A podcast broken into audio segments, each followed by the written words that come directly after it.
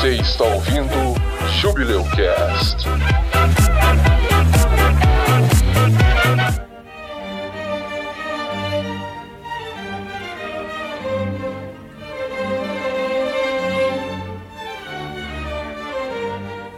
noite fria e a sala de estar tinha uma luz tremulante. Coragem se aconchegou um pouco mais ao lado de seu dono Eustácio. O homem lia um jornal. Lima Duarte é vacinado contra a Covid. Dizia a capa. Após ler a última página, ele se levantou e resmungou. Ah, seu cachorro idiota! Coro... Coragem acena e sorri, com um olhar calmo e envergonhado. Eustácio sobe as escadas, silencioso e sem olhar para trás.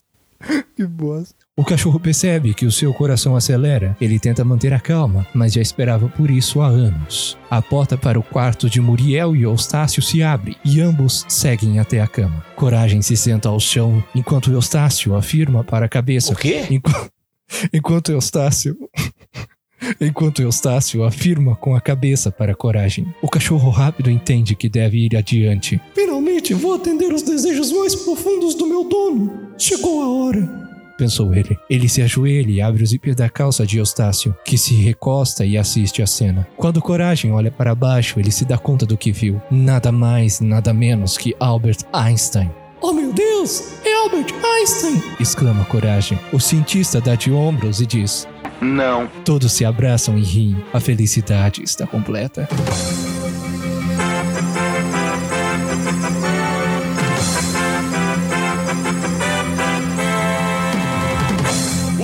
Agora vamos começar o primeiro bolão Jubileu Cast. E a pergunta deste episódio é: quantos ouvintes vamos perder com essa abertura? Mande o seu palpite para bico do corvo contato@gmail.com. Os vencedores ganharão um beijo meu. Mua.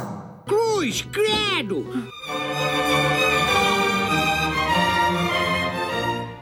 Oi, meu nome é Josias e. Chega perto. Chega mais perto. Você já andou de trenó de pinguim? Não. O Pelé. Não. Eu sou o Jô Soares. Sua piranha. Piranha. Você é o Pelé? Não.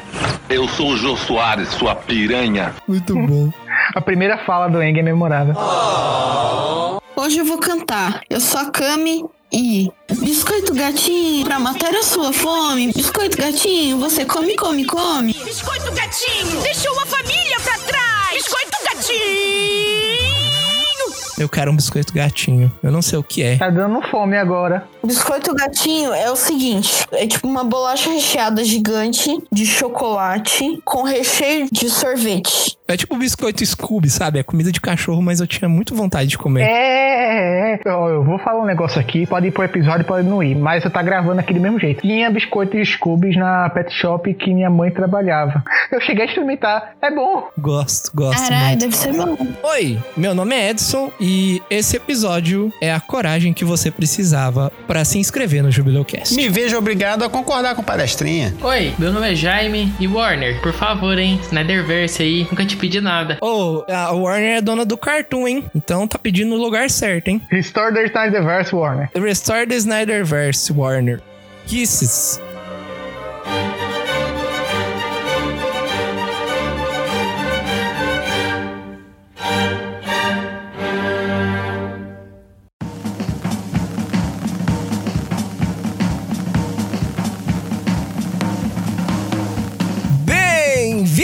A mais um episódio do Jubileu Cast, o júbilo dos podcasts. E hoje vamos voltar aqui à infância. Hoje é um episódio nostálgico, né? Hoje é um episódio que vamos relembrar aqui os desenhos que nos marcaram na infância, mas não é qualquer desenho. Hoje a gente vai falar sobre aqueles desenhos que são infantis, mas também não é tão simples assim. Eles também têm mensagens para adultos, é, tem mensagens, não vou dizer mensagens subliminares, mas mensagens para um público mais velho. Então, tem histórias mais sérias. Mais elaboradas com um quesinho assim de histórias pra crianças, mas que impactam adultos também. Tem Isso. camadas, né? Camadas que afetam crianças e camadas que afetam adultos. Hoje a gente vai falar sobre esses desenhos. Tem um aqui, é um que eu vou falar, que é Coragem, o Cão Covarde, que eu achava que era uma coisa, mas o buraco é muito mais embaixo. A gente também vai falar de Steven Universe, vai falar de Avatar, de Invasorzinho. Preparem-se aí que hoje tem coisa legal. Treine sua dobra de ar, alimente seu cachorro robô e compre seu biscoito de gatinho, porque o episódio de hoje vai te dar a coragem para se proteger. que merda. Muriel! Mata, aqui tem coragem.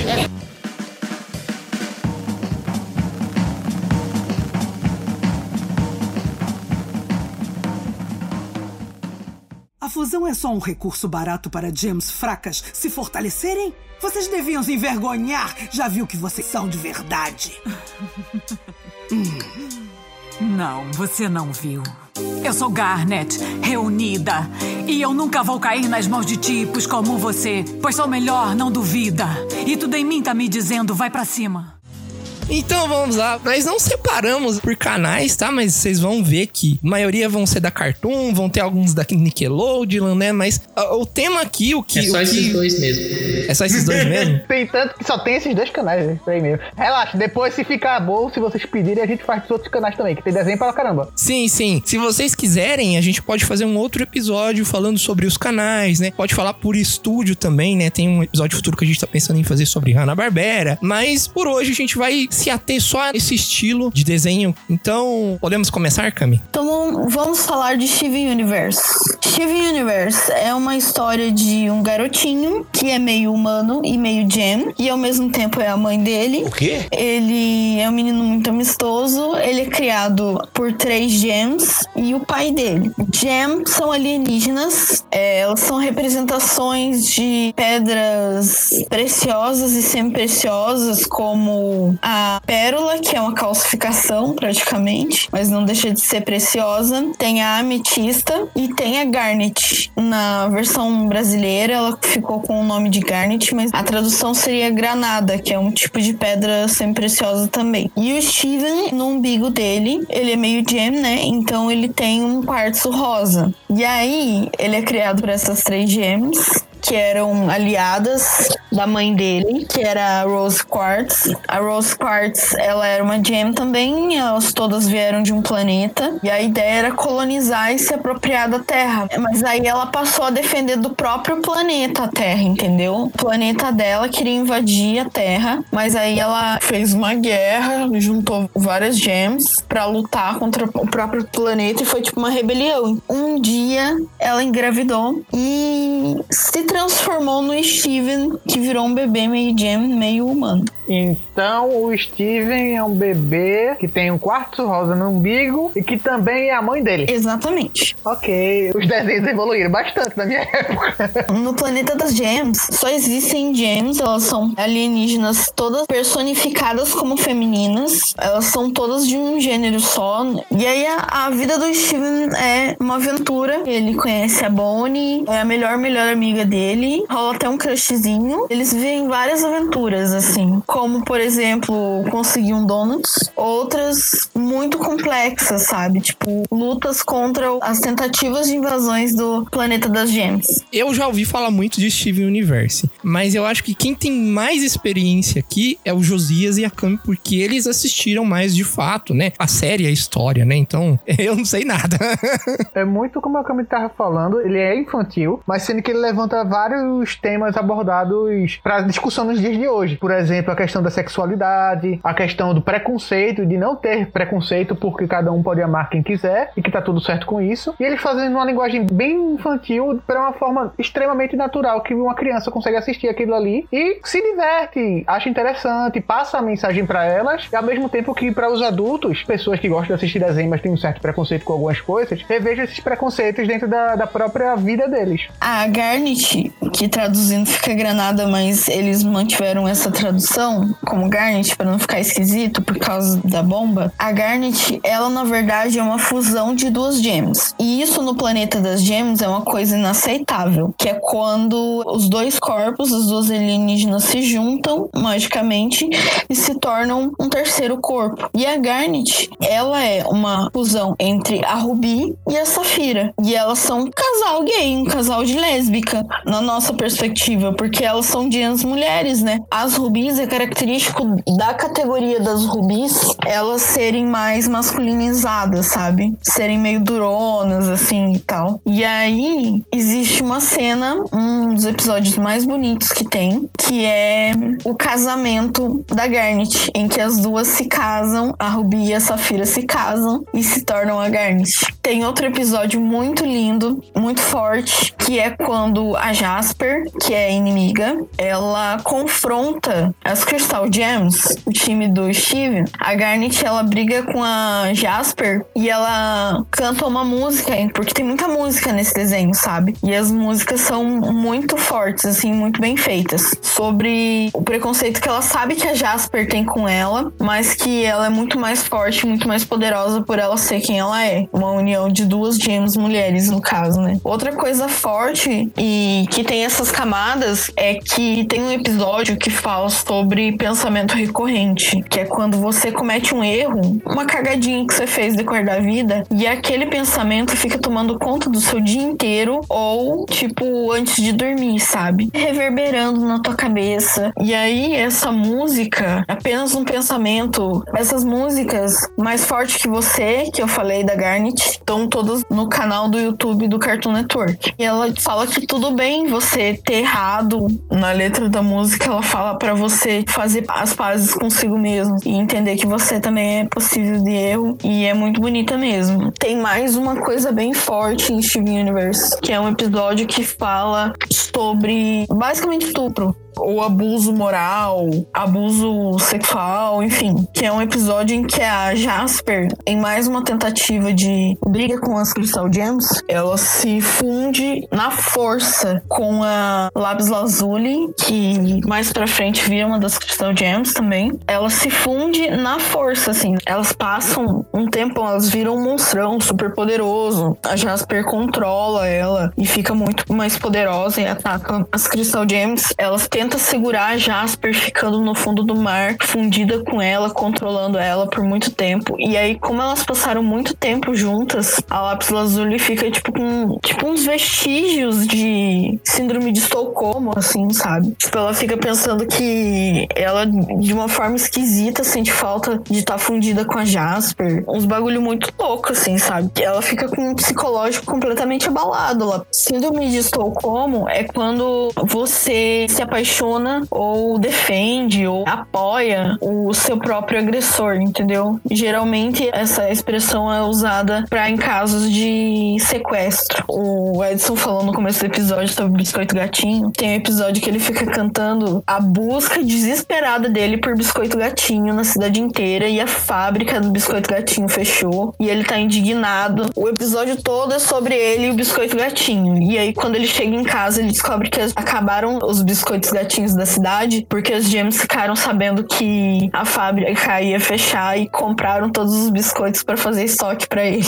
O que eu quero dizer é que enquanto tem esses episódios de biscoito gatinho, tem episódios muito fortes que falam sobre LGBT, causa LGBT, que falam sobre abuso moral, abuso sexual, preconceito e etc. Cara, a Rebecca Sugar, que é a criadora do Steven Universe, ela é uma pessoa incrível, sensacional, fora da realidade assim, de tão maravilhosa. Eu espero muito que ela faça muitas produções como Steven Universe, que acabou, tem Steven Universe no futuro, esse eu não assisti, porque eu realmente tô me segurando para me despedir de Steven Universe, porque é uma das minhas séries favoritas ever. Tem muita coisa interessante em Steven Universe. Cada episódio tem alguma coisa muito louca para abordar. Eu tô vendo que você tá contando aí sobre a história e tem muitas alegorias pelo que você tá falando aí, né? Eu até queria te perguntar, quando a Gem se unem, elas conseguem se desunir? Sim, elas conseguem. Então é tipo a fusão do Dragon Ball. Exatamente, é tipo a fusão do Dragon Ball. Porque, tipo assim, igual você, você deu exemplo aí de duas uniões, né? Uma de amor, e o resultado, pelo que você disse, é um outro ser que é igualmente bonito e é igualmente agradável, como, como se fosse uma personificação da relação das duas personagens. Exatamente. E aí você falou da outra, né? Da outra relação forçada. Não parece que é um, o resultado é um ser igual ao outro, né? É um monstro, né? É algo abominável, né? O resultado disso, a personificação é um monstro, né? É um troço bizarro que ataca tudo, que só faz mal e é completamente tóxico.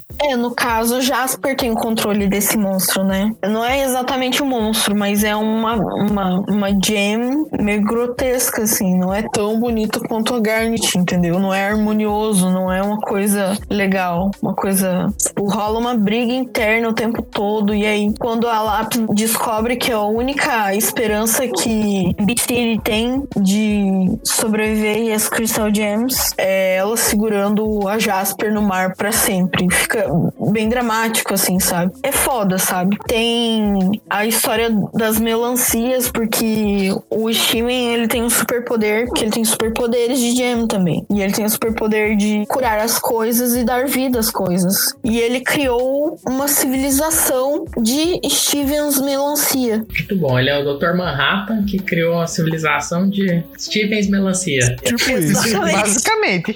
E aí é muito louco, porque rola umas histórias complexas dentro dessa civilização. Tem um episódio só sobre a civilização de melancias e Steven, e no final tem uma, uma razão de ser, deles terem focado ali, não é só um filler. Então é isso, eu acho que Steven Universe tem muita coisa é, explorada, a ser debatida, tem músicas muito bem feitas, e além de bem feitas, elas são funcionais, como eu disse, sobre a música é só um pensamento. É muito poderoso, sabe? Quanto tem de amor nessa série, assim. O amor verdadeiro mesmo. E é isso. Sou fã da Rebecca Sugar. Assistam.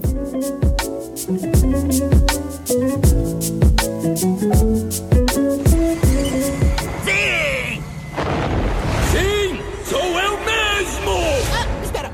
Desculpa, tem que sair do caminho, criatura horrível. Eu tô fazendo uma pose dramática pra quando o Dib aparecer. Eu sou o Dib. Quê? Eu tava te esperando, Dib! Então, saindo do bom da humanidade aí, das coisas bonitas, das coisas boas, vou falar de Invasorzinho, que é o contrário. É a coisa ruim da sociedade. Toda a parte ruim, toda a parte do ser humano vicioso, o ser humano horrível. O supra-sumo da alma cebosice. Invasorzinho é uma série da Nickelodeon. O criador dela é Jonen Vasquez, o nome dele. E ela estreou em 30 de março de 2001. Foi um desenho que foi curto, não durou muito. Teve duas temporadas, inclusive foi cancelado no meio da segunda temporada. A história, né, a sinopse, era um extraterrestre chamado Zin, que ele era do planeta Irk. E esse planeta, os Irkens, essa raça alienígena, a hierarquia social dela era baseada na altura. Então, gente que era maior eram os chefes. Então, por exemplo, os chefes do Zin são chamados lá de altíssimo. E eles não são mais inteligentes. Você não pega o melhor da raça, o mais inteligente, o mais forte. Você pega o que é mais alto. Então, eles são meio idiotas também. E aí, eles mandam um Zin, porque ninguém gosta muito do Zin, pra Terra, que era o planeta que tava assim até fora da rota de conquista deles, porque eles são conquistadores do universo, assim. No Invasor Zin, ele trabalha muito com a questão de coisas que o Edson gosta aí, ó. Humor negro, escatologia e críticas aos vícios da humanidade. Só coisa boa, nenhum defeito. Adoro. Isso, se a gente considerar que era feito pra criança, foi meio complicado, né? Porque mostrava muita coisa bizarra no desenho, assim. Então, os humanos, eles são horríveis, sabe? Ou eles são muito idiotas, né? Ingênuos, ou eles são muito viciosos mesmo, né? Então, eles são muito viciados em coisas, né? Tem uns caras que são muito porcos, assim, que ficam na frente da televisão o tempo todo sem fazer mais nada da vida. Ou o cara que come demais e come daquele jeito mais absurdo possível para ficar bem nojento mesmo. E o Zin, né? Inclusive, ele é super inteligente também, ele quer dominar o mundo, só que ao mesmo tempo ele também é meio bobo, assim, então às vezes ele cai nas próprias armadilhas que ele faz. É aquela coisa bem para criança mesmo. Tem um episódio, inclusive, que chama Zin Come Waffles, que o antagonista dele, que é o Dib, o Dib ele é um humano que ele caça, assim, coisas esquisitas, ele é meio cara da conspiração, então ele acredita em, sei lá, extraterrestre, em fantasmas, esse tipo de coisa. E aí ele caça o, o Zin, aí ele coloca uma câmera na casa do Zin para ele falar sobre o plano secreto dele, para denunciar ele para as autoridades. E aí, nesse episódio, eles estão lá só comendo waffles, assim, né? E ele esperando o Zin falar alguma coisa. Tem uma parte do episódio que aparece um menino que ele tá com a sonda na cabeça. Parece uma furadeira a sonda. Caralho. E ela tem um sorriso, assim, no topo da sonda, que é uma sonda que é feita para ele estar tá sempre feliz. O menino tá sempre feliz. Então sempre ela dá um choquezinho, assim, e o menino fica sorrindo, assim, ah, que beleza, como é bom estar vivo. Totalmente saudável isso aí. E aí, né, é uma sonda, assim, em teoria, para que ele ache tudo bonito, que não existe nada ruim no mundo. Uma parte do episódio que tem uma lula alienígena lá no laboratório dele e uns robôs, e esses robôs atacam o Zin, assim, e a lula ataca o Zin, e aí ele começa um quebra-pau lá, e aí o menino tá lá só assistindo, fica a câmera em cima dele, e aí o menino fala: Nossa, a carnificina me deixa tão feliz. que ele tava fazendo aí uma alusão ao fato, né, do canal né, da, da Nickelodeon, mesmo mostrando coisas ruins, trágicas, matança ali no meio, lógico, animada na série, era para ser uma coisa engraçada. Então, ele tava criticando a própria forma ali do desenho, e é engraçado que esse menino, ele chamava Nick, e aí na roupa, na camiseta dele, tava escrito Nick, do jeito que escreve Nickelodeon. Então, e, e o canal nem percebeu na época. Nossa, velho. É, ah, diz que a Nick ela sofreu várias advertências é porque a série ela tratava muito desse tema que é chamado misantropia, que eu não sei se vocês sabem, mas essa misantropia é aversão aos seres humanos e a natureza humana. Então, o criador da série, ele queria passar essa ideia de que o mundo era ruim. Às vezes a gente tem que rir dele. Então, eu peguei aqui uma parte de uma entrevista onde ele falou, ele falou o seguinte, que Invasorzinho foi projetado como um lugar de pesadelo, um mundo de pessoas terríveis fazendo coisas terríveis em um lugar terrível e não como uma celebração da crueldade, é mais como uma celebração de reconhecer o que está errado e ser capaz de rir disso. Então você vê a, a questão do humor negro que tem muito na série. Antes do final da segunda temporada, ele foi cancelado porque ele estava começando a ter baixa audiência. Claro que a série, apesar de ser feito para criança, claramente não era para criança, né? Então ele virou um sucesso cult depois entre os adolescentes, entre os adultos não era muito feito para criança gostar. Tinha logo criança gosta de violência, gosta das coisas animadas ali, mas acho que tinha muito um texto ali que era difícil para criança e aí começou a cair a audiência, né? E ela acabou sendo cancelada no meio da segunda temporada. Ficou episódios perdidos, ficou um filme sem ser terminado. Inclusive a gente teve um filme agora recente, né, que seria mais ou menos uma volta da série, mas por enquanto a gente não teve desenho ainda. Eu separei aqui uns episódios que eu achei uns episódios mais memoráveis assim, os episódios episódios mais interessantes. O primeiro que eu separei chamava Colheita Sombria. Esse episódio ele é muito bizarro, que o Zin, ele tá lá um dia lá na sala de aula dele e aí pousa uma pomba na cabeça dele. Aí a professora fala assim: "Não, vai para enfermaria. Você tá com a pomba na cabeça aí". E aí ele vai para enfermaria. Já começa esquisito porque o passe do corredor ele explode se você sair da escola. então ele vai lá na enfermaria e aí o Jib, que é o antagonista dele, fala assim: "Mas lá na enfermaria os caras vão descobrir que você é alienígena alienígena, porque você não tem órgãos humanos. Então o que, que o, o Zin decide fazer? Ele decide roubar órgãos humanos das crianças. Nice. E ele substitui por outras coisas. Então ele vai lá, rouba o fígado do menino e substitui pelo passe do corredor. Aí ele rouba o cérebro da outra e substitui por uma lata de refrigerante. E aí é engraçado que na hora que ela fala, fica saindo bolha da boca dela, assim. Aí ele aparece, ele vira um ser bizarro, porque ele fica gigante, cheio de órgão dentro. Inclusive, na hora que ele fala, tem uma hora assim que sai da boca dele um intestino delgado, assim, rola no chão. E depois Carai, ele chupa o intestino delgado de volta. Isso é pra criança, mano, meu Deus. É isso, isso é pra criança. Ele vira um, um bicho gigante, bizarro, cheio de órgão dentro. E aí é, mostra os órgãos, mostra aquela questão da escatologia que a gente falou. E aí é isso. E o episódio é bem um episódio meio de terror, assim. Ele andando nos dutos de ventilação, roubando os órgãos das crianças. E no final ele rouba o órgão de todo mundo, assim, e acaba o episódio. Isso daqui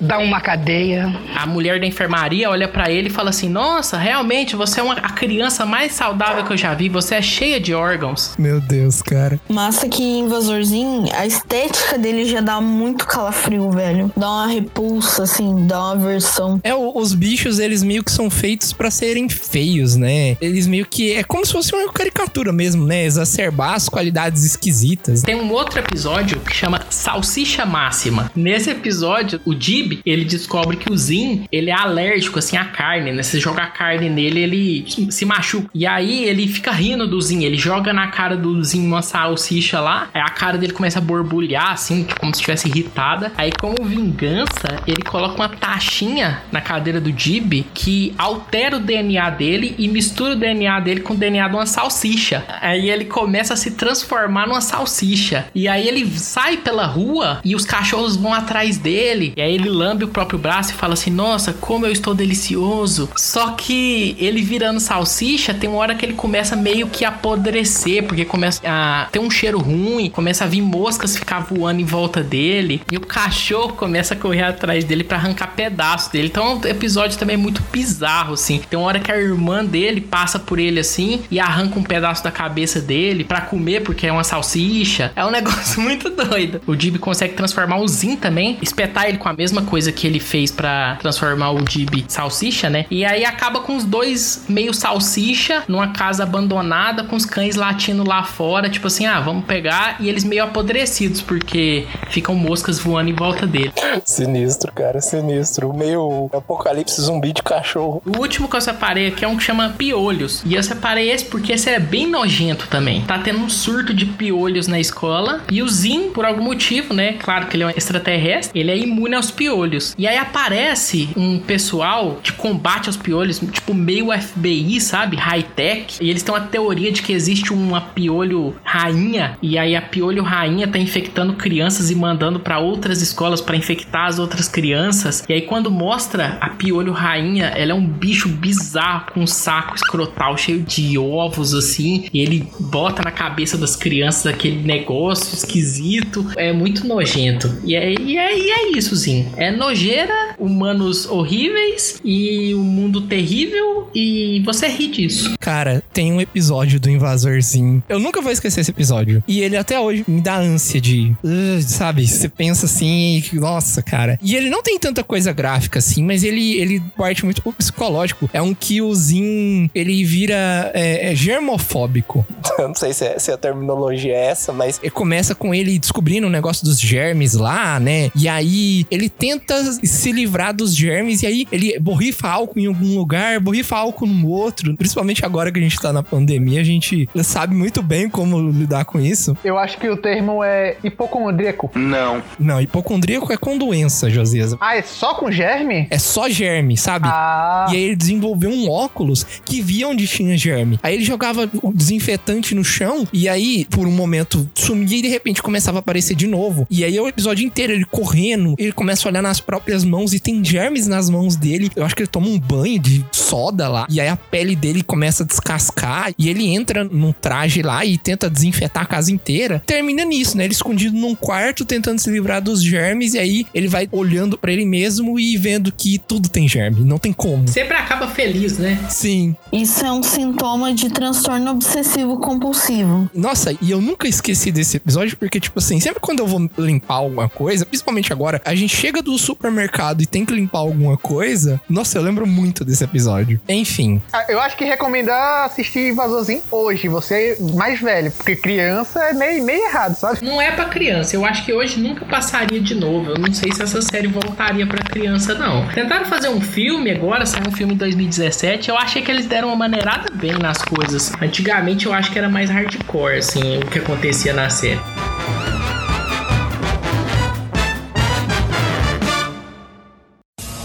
Água. Terra.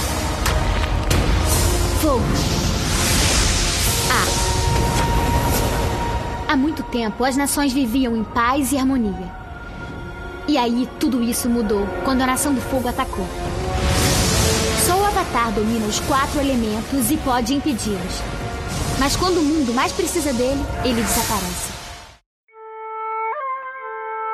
Então, Outra coisa da Nick que não é tão bizarra assim, muito pelo contrário, é uma produção muito foda que eu acho uma das melhores produções com inspirações orientais, mas que não é um anime. Avatar a Lenda de Aang é uma série animada que teve três temporadas, divididas em livros. E se você não conhece Avatar a Lenda de Aang, eu vou dar um breve resumo aqui, mas depois desse Jubileucast aqui, eu recomendo muito que vocês assistam tanto Avatar a Lenda de Aang quanto Avatar a Lenda de Korra. Mas aqui eu só vou me abster a falar da primeira versão animada, que é a Lenda de Aang. O Avatar nada mais é do que o Dominador Master. Ele consegue dominar o elemento do fogo, o elemento do ar, o elemento da água e o elemento da terra. E ele também é uma conexão espiritual entre o mundo espiritual e todos os espíritos que habitam nele e o mundo humano. O que acontece é que existe uma guerra, que é chamada Guerra dos 100 Anos, realizada pela Nação do Fogo, e eles estão caçando o Avatar. Sendo que quando estourou a guerra, o Avatar desapareceu. 100 anos depois, eles queriam justamente estavam realizando essa caçada para pegar o Avatar para poder conseguir manter em cativeiro ou até mesmo eliminá-lo, porque demoraria para o ciclo Avatar acontecer novamente e daria tempo de a Nação do Fogo, que estava numa guerra para expandir seu território e subjugar todas as outras nações da Terra, os nômades do ar, a tribo da água e o reino da Terra. Eu tinha falado da Terra, mas esqueci de dizer que é o reino. A Nação do Fogo estava realizando toda essa expansão e eles estavam buscando um Avatar justamente para poder, que era a única pedra no sapato que poderia se opor a eles. E o Avatar desapareceu. Aí houve essa Guerra dos 100 Anos, a Nação do Fogo prosperou bastante nessa guerra, os outros reinos perderam bastante força e um casal de irmãos na tribo da Água do Sul encontrou preso num iceberg um menino careca e tinha uma seta azul brilhante na cabeça e nos estendia pelos braços, preso num iceberg junto com uma espécie de bisão gigante de seis patas. Aí eles resolveram catucar achando que aquela criança estava em perigo porque quando eles se aproximaram a criança reagiu com um brilho nos olhos e nessas tatuagens. E eles resolveram começar a tentar abrir. Uma dessas duas crianças era uma menina chamada Katara, é uma dominadora iniciante de água. Ela ainda tá treinando, ainda tá dominando os poderes dela com calma. E o irmão dela, Soca. É, não é a Soca, é o irmão dela, Soca. Não confunda com a Soca de Star Wars. É um jovem guerreiro que ficou em casa enquanto seu pai foi pra guerra para lutar contra a Nação do Fogo, para poder ser o líder da tribo em referente à guerra, para poder manter a, a tribo que a mãe dele tinha ficado junto com os anciões e as crianças em segurança. E ele também é, vamos dizer assim, nos primeiros momentos da série e inclusive é, nos últimos, o alívio cômico. A Katara, por sua vez, é muito mais a estudiosa, a prestativa e a inteligente dos dois. Eles resolvem tentar libertar o, o menino e descobrem que o menino está vivo, tanto o menino quanto o seu bisão. E o menino ele se mostra que ele é o último dobrador do ar, porque na Guerra dos 100 Anos todos os nômades do ar foram extintos. E quando eles libertam essa criança desse iceberg, eles descobrem que ele é um dobrador de ar e, consequentemente, o último de sua tribo. Nada mais é do que Eng, um menino de 112 anos que descobriu que era o Avatar, mas sendo que não estava se sentindo pronto. Entrou em discussão com os nômades, fugiu de casa para poder tentar fugir dessa responsabilidade e, devido a uma tempestade, caiu no mar junto com seu bisão voador, Apa, e ele se protegeu entrando no modo Avatar pela primeira vez e se congelando dentro desse iceberg. Depois ele foi libertado e assim começa a saga de Aang para dominar os quatro elementos e impedir a Nação do Fogo de ter o, o, domínio total durante um epicentro que vai acontecer quando passar um cometa pela Terra, o qual deixará todos os dobradores de fogo extremamente mais poderosos que o comum. O bom dessa série é que ela trabalha, além de toda essa questão evolutiva de personagem de um menino de 12 anos que só quer saber de brincar, não quer responsabilidades, quer fugir inclusive delas, passa a se tornar uma jornada por conhecimento e amadurecimento. Você consegue acompanhar durante todas essas três temporadas que o Eng ele vai amadurecendo com o tempo. Ele vai começando brincalhão, mas ele vai vendo que tem momentos que ele precisa brincar e tem momentos que ele precisa levar a coisa séria, porque, quer queira, quer não, ele é a esperança para todo o resto da humanidade que não quer cair nas mãos do Reino do Fogo. E dentro desses aí, nós temos os antagonistas, que seria o Reino do Fogo, o Senhor do Fogo, que é como seria o rei, digamos assim, um regime autocrata, monárquico, e o filho primogênito que foi exilado do Senhor do Fogo, que é chamado Zuko. Aí entra um dos meus personagens preferidos da série, que ele é um personagem que foi exilado pelo pai, por ele ter achado que foi desrespeitado numa reunião de guerra, além de ter sido marcado pelo pai por um duelo de dobradores de fogo, onde Zuko simplesmente tinha os seus 10, 11 anos por aí, lutando com um adulto. E ele sofreu um ferimento bem forte em um dos seus olhos que ficou marcado por até hoje, e ele carrega essa vergonha de ter sido exposto dessa maneira pelo seu próprio pai na frente de todos os generais e pessoas importantes do reino da Nação do Fogo. Mas não só isso que me deixa muito atraído por esse desenho, mas também tem a questão espiritual, porque da mesma forma que mostra Aang desenvolvendo e conhecendo outros personagens que vão ensinar ele as dobras de água, de terra e de fogo, também tem a questão espiritual que retrata muito, muito bem, de uma forma muito natural e uma forma bem lúdica, que qualquer pessoa que assistir aquilo ali entende que existe as forças espirituais influentes naquele mundo, o qual são inerentes se são boas ou são ruins. Existem espíritos mais agressivos, mas tem uma finalidade por aquele espírito ser agressivo. Tem, por exemplo, ele pode ser um espírito protetor da floresta, por isso que ele tem que ser agressivo, porque qualquer pessoa que vá para lá ou qualquer criatura que se aproxime, ele tem o instinto de se proteger. Ele não é agressivo porque ele é mau, ele é agressivo porque ele tem um propósito.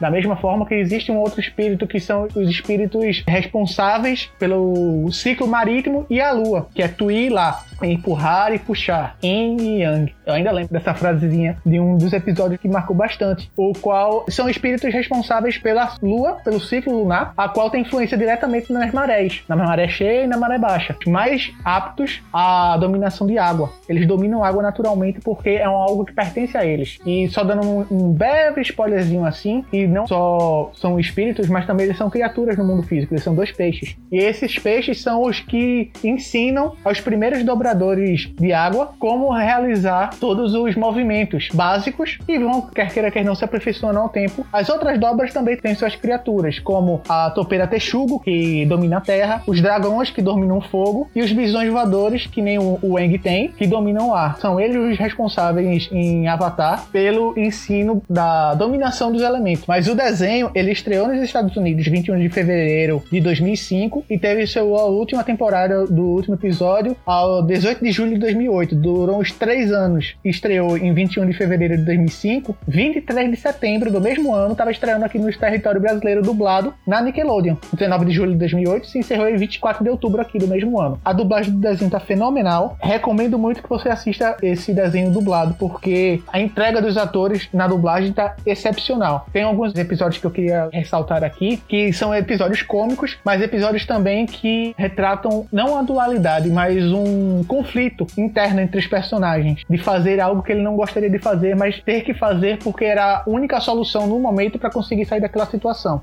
Um episódio que me lembra disso daí é no terceiro livro, o livro do fogo, aonde existe a dobra de sangue, que é uma subdobra da água, a qual Katara, que já tinha se tornado uma mestra, foi em busca de novos conhecimentos, que ela soube que existia uma dobradora de água no território do Senhor do Fogo, e ela descobre essa dobradora aí, que essa dobradora, ela na verdade estava assassinando silenciosamente, sempre na lua cheia, alguns inimigos do mundo, que no caso seria soldados da Nação do Fogo e dobradores da Nação do Fogo, ao qual ela dobrava o sangue dentro das veias deles, fazendo com que eles se matassem. E tem um momento que ela é confrontada por Katara e essa personagem utiliza a dobra de sangue em Katara. E a dobra de sangue é uma das dobras mais difíceis de se realizar, porque enquanto você está manipulando nas outras dobras elementos que não têm força de vontade, não existe resistência nenhuma própria deles, você está dobrando um, sangue dentro de um corpo de um ser vivo consciente, seja um animal, seja um ser humano. E ela mostra que ela não quer utilizar a dobra de sangue porque ela acha isso extremamente errado, porque é invasivo. Você está manipulando uma outra pessoa contra a vontade dela. E no final ela acaba cedendo e fazendo com que a dobradora se renda e eles consigam entregar elas para as autoridades locais. Fazendo um paralelozinho, tem um episódio extremamente divertido também na terceira temporada, aonde Aang está extremamente nervoso porque ele vai enfrentar o Senhor do Fogo. E ele começa a não dormir durante um grande período no desenho porque ele está se preparando para atacar antes da passagem no cometa. Ele começa a não dormir, ele começa a surtar, ele começa a delirar, ele começa a ver os animais dele, os bichinhos dele como personagens de uma batalha samurai. Aí aparece lá o bisão voador começando a falar umas passagens nipônicas, bem ao estilo samurai dos anos 50, 40 por aí, e eles duelando com espadas samurais, armaduras, e ele lá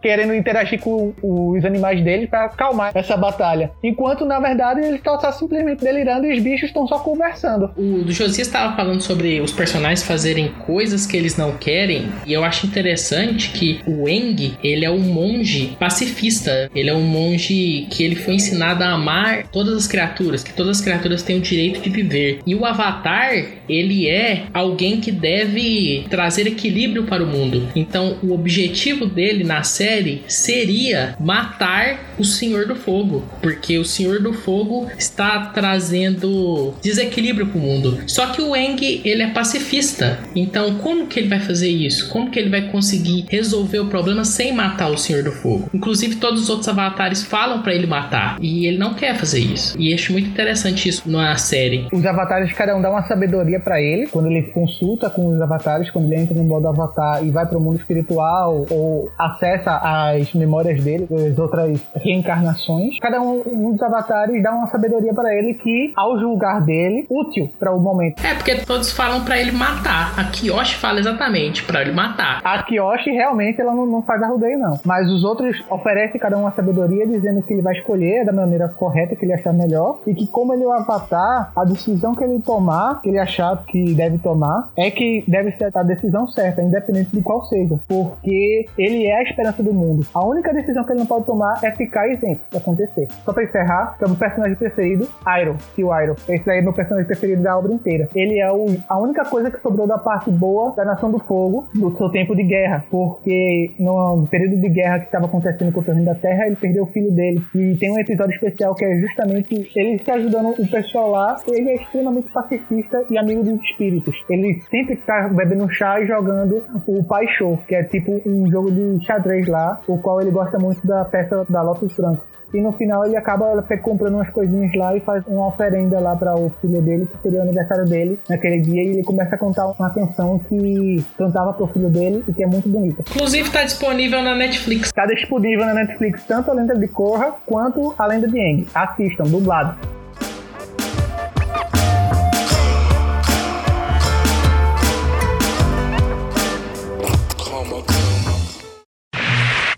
Interrompemos este programa para levar até vocês o programa do Coragem, o Cão Covarde, estrelando Coragem, o Cão Covarde. Abandonado ainda filhote, foi encontrado por Muriel, que mora em lugar nenhum com seu marido Eustácio Resmungão. Mas coisas assustadoras acontecem em lugar nenhum. Depende do Coragem salvar sua nova casa.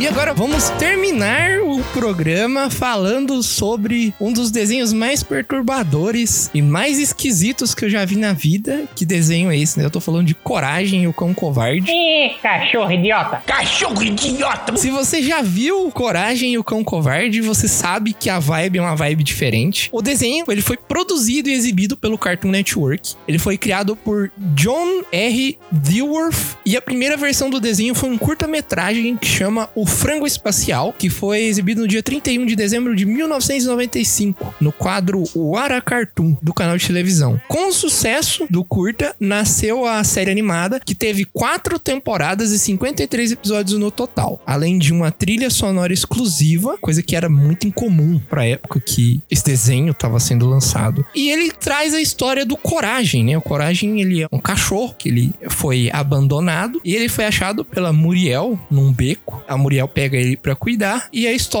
do desenho se passa numa fazenda, né? Onde a Muriel e o Eustácio vivem, né? O Eustácio é o marido da Muriel. Eu não lembrava, mas no desenho é dito que o sobrenome deles é Bag, B-A-G-G-E, e eles vivem na cidade de lugar nenhum no Kansas, né? Numa fazenda bem afastada da cidade. A Muriel, ela tem essa natureza doce e calma, e o Eustácio, ele é famoso, né? Igual o Josias fez aí, cachorro idiota. Cala cachorro idiota intrometido! É um dos bordões dele, e ele é muito ganancioso, né? E, e resmungão. Eu até achava que o sobrenome do Eustácio era Eustácio Resmungão. Eu também. mas chamam ele de Eustácio Resmungão muito, mas não é o sobrenome dele. Detalhe que uma coisa, só pra complementar, Edson, lugar nenhum, ele tem esse nome porque realmente é lugar nenhum. Porque é só a casa deles, um moinho, a caminhonete e acabou. Você olha pro lado do deserto, você olha pro outro lado do deserto, pra frente a rua e acabou. Diz que é uma fazenda fazenda, né? Tem um moinho lá também. É. Mas é bem pra ser num lugar bem desolado, né? Daqui a pouco eu vou chegar lá, da onde que eles conseguiram essa inspiração. Ou será que não? A família do Coragem, né? E os donos dele e o cachorro, eles se deparam com monstros, alienígenas, demônios, cientistas loucos, zumbis e, e mais uma quantidade muito diversa de inimigos. E o Coragem ele fica tentando lutar, né, Pra afastar essas coisas que podem fazer mal à família dele e salvar os donos dele sem que eles descubram, né? Pelo menos na primeira temporada era assim, né? Ele não gostava de ficar falando, ele fazia as coisas mais escondidos. Nas outras temporadas, ele até conversa com os donos, mas na primeira temporada é bem mais proeminente essa característica. A maioria desses seres não são seres que fazem mal. Geralmente eles têm uma história que costuma ser contada de um jeito mais simples e mais rápido, e eles têm uma justificativa por eles serem daquele jeito. Então eles acabam sendo só pessoas que não foram entendidas pela sociedade, só por serem diferentes demais, só por serem feios demais. E aí tem um episódio do Coragem que o Coragem ele tem medo do cara que aparece lá, mas não é porque ele fez nada, não é porque ele tá maltratando ninguém, só porque ele é feio. E aí no final tem mostrando a história que ele é um páreo na sociedade, etc. Muitas dessas histórias são baseadas em fatos reais, algumas outras são baseadas em histórias fictícias, né? Tipo filme, livro. O desenho ele tem um propósito de ser um soft horror, soft horror, não sei, para crianças. Só que ele deixa até adulto tenso com as histórias e os personagens perturbadores que volta e meia a série traz. Eu separei alguns episódios aqui que a maioria deles é a primeira temporada. Por que, que a maioria deles é a primeira temporada? Porque foi a temporada mais louca. Tá? Foi a temporada que eles tiveram mais liberdade para fazer o que eles queriam. O primeiro episódio é o episódio número 4, um dos capítulos do episódio 4, né? Que cada episódio ele tem dois capítulos, duas histórias. É o Demônio no Colchão. Ele foi inspirado no Exorcista, do filme de 1973. E o episódio ele acompanha Muriel, que após comprar um colchão novo, ela é possuída por um demônio que tá dentro desse colchão. Por causa disso, ela fica verde, com os dentes afiados, cabelos vermelhos e uma voz sinistra. Tipo, igual o filme mesmo, sabe? Se você já viu o filme, você tá sabendo o que eu tô falando. Tem a cena que a cabeça dela gira 360 graus lá, só que no desenho ela chega despregada a cabeça. A cabeça dela gira 360 graus e cai no chão. E ela continua falando, que é muito bizarro. Desrosqueou. Sim, sim, sim. Tem uma parte desse episódio aí que os cabelos dela praticamente tomam vida. Tem um outro episódio que também faz parte do quarto episódio, né? O segundo capítulo do quarto episódio, que a Muriel tá esperando o sobrinho dela, o Fred. E esse Fred, ele é muito bizarro. Ele fica sorrindo e ele tem uma personalidade obcecada em fazer o mal. Ele é baseado num personagem também famoso da cultura pop, né? Que é o Sweeney Todd. E tem uma parte lá que ele prende o coragem e ele pega um, uma lâmina, uma navalha, e ele começa a raspar o pelo do cachorro. É super bizarro de ver, porque ele fica sorrindo e ele fica falando: Nossa, eu sou ótimo em fazer o mal. É, é bizarro, é bizarro. Tem o nono episódio, é um capítulo do nono episódio que chama Todo Mundo Quer Dirigir, que as coisas começam a ficar pesadas. Um diretor suspeito, que é na verdade um zumbi, aparece na fazenda, querendo realizar uma filmagem no local. A família se anima e o diretor informa que a cena a ser gravada é uma cena de sacrifício humano para zumbis. Que saudável, que gostoso. Hum, chega manteiga derrete. Assim, o Coragem, ele vai lá no computador dele, né? O computador dele é super poderoso. Ele sabe de tudo. Pesquisa lá qual é o segredo do universo e ele sabe te dar. Ele pesquisa nesse computador sobre esse diretor suspeito e ele descobre que esse diretor já matou 12 pessoas e descobre que o amigo dele, que morreu também, tá enterrado na fazenda e ele quer fazer o sacrifício da Muriel e do Eustácio para reviver ele. E no final ele acaba salvando e mandando ele preso, mas é bizarro. Sacrifício humano para desenho para criança. Só isso, não precisa falar mais nada. Maravilhoso. Vamos um passo à frente aqui. Hambúrguer com personalidade, também da primeira temporada e é um capítulo do episódio 11. O Eustácio e o Coragem vão até um restaurante para buscar comida, só que as coisas começam a ficar sinistras quando o Coragem vai comer um hambúrguer e o hambúrguer ele tem uma cara. Essa cara é muito parecida com o rosto de um cliente que entrou uns minutos atrás. O pessoal do restaurante descobre que o Coragem e o Eustácio descobriram que eles estão fazendo hambúrguer de gente, canibalismo muito saudável, muito gostoso. Hum, yummy. Hum. Tentam prender o Coragem pra comer ele, pra ficar bom em matemática. É, provavelmente vocês não entenderam a referência da matemática, mas tudo bem. Essa eu vou confessar que eu passei. Eu também. O Grande Fuzile, um outro episódio também. Primeira temporada, esse é o episódio 13, que é o último episódio da temporada. Um showman, que ele chama Fuzile, aparece na fazenda. Ele é um jacaré. Uma parte estranha do desenho também é que muitos dos personagens que aparecem, eles são animais antropomórficos. E eles falam. Não é estranho Coragem falar. O mais estranho é ter seres humanos ali, né? E tem pouquíssimos seres humanos que aparecem na série. O Fuzile, ele aparece na fazenda e ele traz um trailer. Ele vem dirigindo um trailer e esse trailer tem um palco. O Eustácio e a Muriel, eles ficam super animados e vão lá ver do que se trata, mas eles são enganados e eles são transformados em marionetes. O Coragem descobre o que, que o Fuzile fez e ele também descobre o corpo de um monte de outras pessoas transformadas em marionetes no ateliê desse Fuzile e ele faz um plano para vencer o, o personagem e resgatar a família. No final, não é um final muito feliz, ele resgata a família dele de volta e a cena final, o Coragem não sabe como fazer o- os donos dele voltar ao normal. Então eles continuam como marionetes. E aí a cena final é ele mexendo os donos dele, sei lá, tentando agir como eles estavam vivos. E o episódio termina assim. E não só o episódio, mas a primeira temporada inteira termina assim, né? Então, você criança aí vendo essa coisa saudável, né? O Coragem vivendo uma mentira, né? Tentando manipular o corpo sem vontade dos donos deles, né? Coisa boa, né? Isso é Jujito. Você já vi isso aí no Jujito. Jiu-jitsu.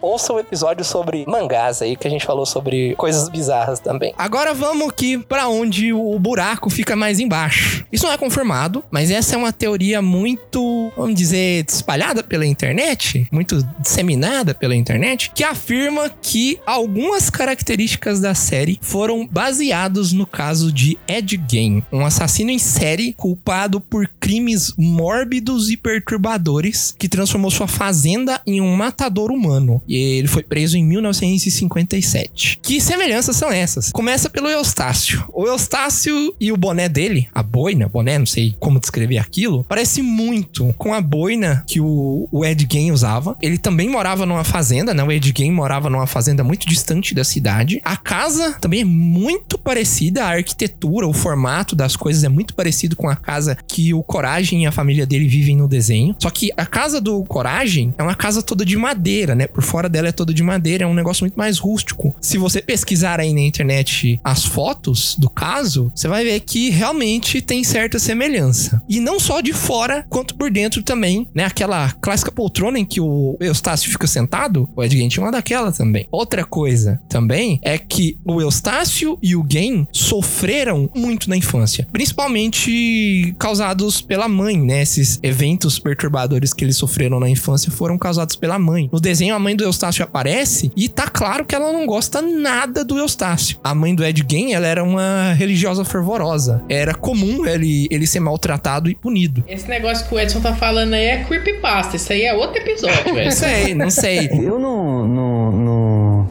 não consigo gravar muito bem o que você falou, porque você fala de uma maneira burra. A Bernice Warden, que foi a última vítima do Ed Gein, ela trabalhava numa loja de ferragens. E ela é basicamente a Muriel. Ela é a Muriel. O cabelo é igual, os olhos são iguais, os óculos são iguais, a roupa é igual, até a bota que ela usa é igual. A bota que a Muriel usa é uma bota clássica de loja de ferragens. Galocha. Galocha, isso. E o caminhão deles no desenho, que é um Chevrolet 1947, também é o mesmo carro do Ed Gein, que é um Chevrolet 1947, que estava envolvido no caso. Não tá claro essa, esse negócio do carro. Eu não consegui achar se era o carro dele mesmo. Não é confirmada, não é confirmado que eles se inspiraram no caso, né, novamente. Mas esse carro, eu não sei se era do Ed Gein ou se era da Bernice Warden. Fica aí na mente de você aí. Por isso que eu quis deixar por último aqui. Ah, se eu fosse fazer um, um desenho pra criança, eu também faria isso. Pegaria um assassino famoso aí, colocaria ele como inspiração. Faz sentido. É claro. Agora tem um episódio que eu, eu acho legal a gente comentar. O episódio que é referente sobre a história de Coragem, de, dos pais do Coragem. Dos pais biológicos, no caso, tipo a mãe e é o pai do Coragem, não a Muriel e o Estácio. Eles eram de um canil aonde foram adotados por um cientista louco que estava mandando cachorros pra lua. Chegou a mandar os pais do Coragem, mas o Coragem conseguiu pinotar. Isso é no primeiro episódio. Ele fica de rua, filhote ainda, e a Muriel encontra encontra ele sozinho e vê que ele tá lá corajosamente sozinho lá num beco abandonado e chama ele de coragem, porque ele tinha tido muita coragem para poder ficar ali sozinho todo esse tempo. Futuramente, depois, tem-se notícias novamente sobre esse cientista e ele tá ainda fazendo os experimentos. Já ele oferece para Muriel e para Eustácio a oportunidade lá de viajar para conhecer a Lua, mas na verdade ele só queria mandar eles também para a Lua. Aí o que acontece é que no final do episódio o Coragem consegue salvar os dois e manda o cientista para a Lua. E no final do episódio mostra que quando chega na Lua, ele consegue sobreviver e ele vê que todos os outros cachorros, inclusive os pais do Coragem, estão lá e moem ele de porrada. Só pra terminar meio que alto astral assim. Falam que é coragem o cão covarde, mas ele não é covarde assim, não, cara. Ele é medroso, covarde não é não. Ele é medroso. É, ele é medroso, mas covarde não é não. Na hora que a coisa aperta, ele vai e ele faz o que ele tem que fazer. Ele é um, um cachorro legal. Olha, eu recomendo você assistir. Recomendo. Mas assista avisado. assista avisado. Assista com a consulta do psicólogo marcada. É isso. Assista avisado que não é uma história das mais suaves. Cala a boca, cachorro idiota intrometido. É, cachorro idiota. Cala a boca.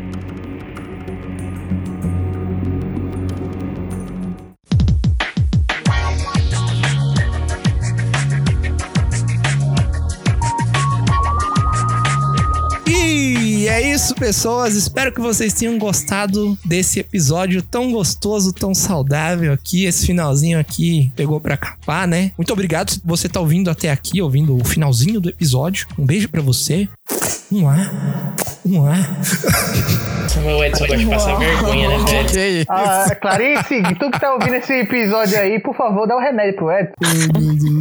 o Edson está possuído pelo ritmo ragatanga. Tô mesmo, tô mesmo, meu Deus. Deixa o seu gostei onde dê para deixar o seu gostei. Compartilhe com seus amigos se você quer que eles fiquem traumatizados, se você quer que eles descubram o quão fantástico, quão interessante é esses outros desenhos que a gente falou, né? Steven Universo, Avatar, Invasorzinho. Descobrir essas nuances diferentes desses desenhos antigos que a gente assistiu, né? Não tão antigos assim, mas ainda assim memoráveis. Se você gostou do que a gente falou e quer comentar sobre o que a gente falou, se você quer que a gente fale sobre outros assuntos, se você quer que a gente continue falando sobre desenhos e essas histórias interessantes, ou se você quer só dar uma dica, uma crítica, o que for, manda pra gente, bico do corvo contato gmail.com ou pelo formulário do site ou por comentários na nossa rede social também. Além disso, sigam as nossas redes sociais. Todas elas são arroba Corvo do Bico, Instagram, Twitter e Facebook. As redes sociais, no caso, mídias sociais, se eu falar redes sociais também, a Clarice Sumona aqui me bate. As nossas mídias sociais são atualizadas diariamente com notícias sobre os mesmos assuntos que a gente traz aqui no Jubileucast. A gente comentou no início do episódio, mas eu vou reforçar aqui. Podemos aceitar sugestões de outros canais ou outros desenhos, pode ter mesmo estúdios. Ou outros assuntos, né? Igual eu falei, se você quer que a gente fale sobre jogo, se você quer que a gente fale sobre série, sobre, sei lá, o que você acha legal, livro, mangá, manda pra gente que a gente vai ler o seu comentário. Vai ignorar. Não, ignorar. ignorar não. ignorar a gente não ignora não, mas a gente fala aqui no episódio. No mínimo a gente cita você aqui no episódio e te agradece pelo contato. Se for bom, a gente faz um episódio baseado no seu comentário. Um grande abraço para vocês. Até o próximo episódio. Tchau. Tchau. Tchau.